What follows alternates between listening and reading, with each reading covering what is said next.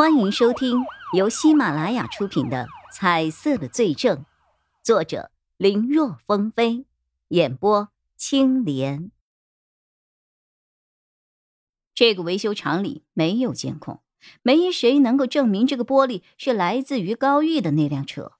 即便是给高玉的车换玻璃的师傅，也证明不了。眼瞅着找了这么久，破除高玉不在场证明的证据就在眼前了，可偏偏就是临门一脚，怎么也踢不出去。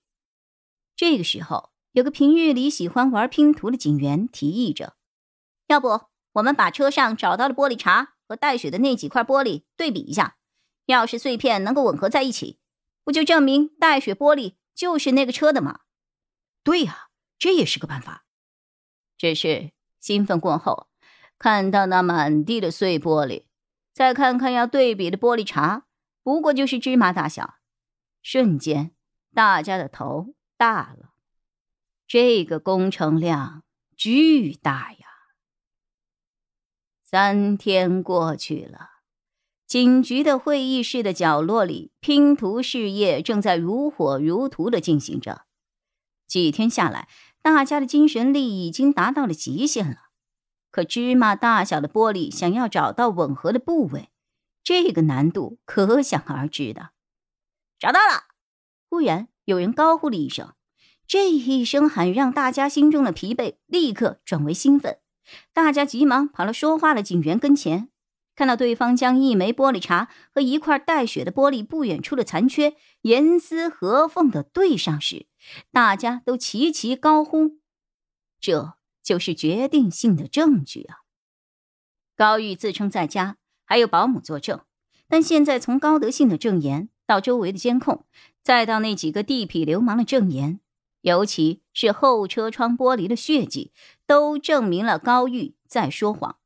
那天他并没有在自己的家里，而是去找了郝浩仁。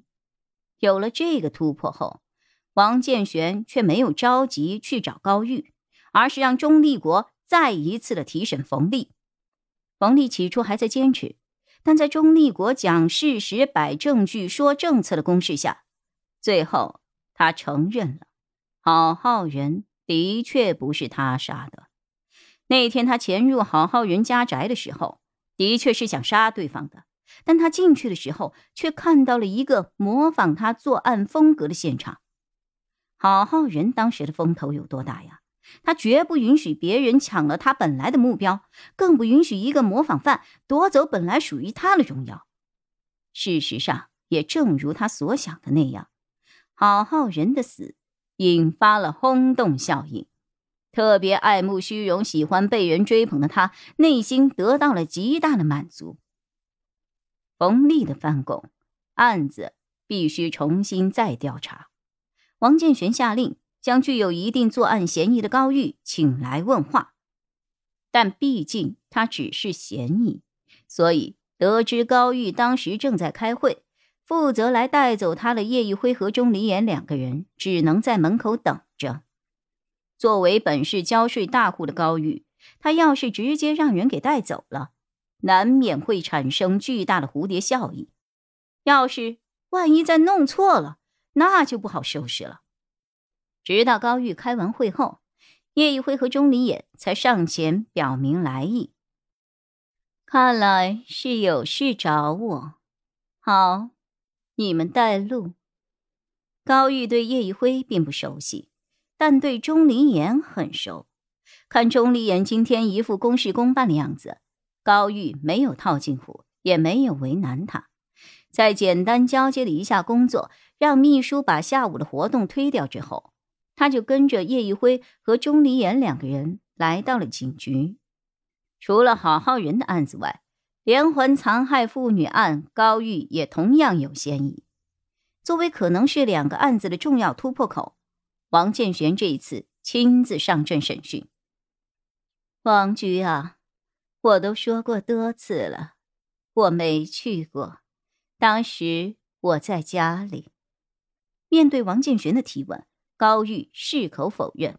那这个你怎么解释？王建玄也没有废话，直接摆出了证据，有高玉车辆的照片，碎掉了车玻璃碴等等。高玉看了一圈，神色渐渐阴沉了下来，最后一声叹息：“啊，难怪会突然把我叫来。好吧，我承认，我说谎了。那天我的确去找了郝浩然，不过我不说是不想给你们的调查添乱。”看来反倒让王局产生了误会呀。高玉的神情有些无奈，似乎也有几分苦涩。我知道王局是怎么想的。我说谎了，有了隐瞒，你们一定怀疑是我杀了好好人吧？唉，我理解，换做是我。也会这么想。不过，那天晚上叫我过去的是郝浩仁，我有录音，就在我的手机里。进行审讯的时候，有些东西是不允许带在身上的。王建玄把手机递给了高玉，解锁后，高玉播放了一段录音。今晚过来，有事找你啊郝浩云的声音，而且口气十分强硬。我还有别的事情要忙，可能来不来？不来就别怪我不讲情面了。简单的三个字从郝浩云的嘴里说出来，即使是王建玄听，也能够感受到浓浓的威胁之意。好，我这就过去。打扮一下，不要被人看到了。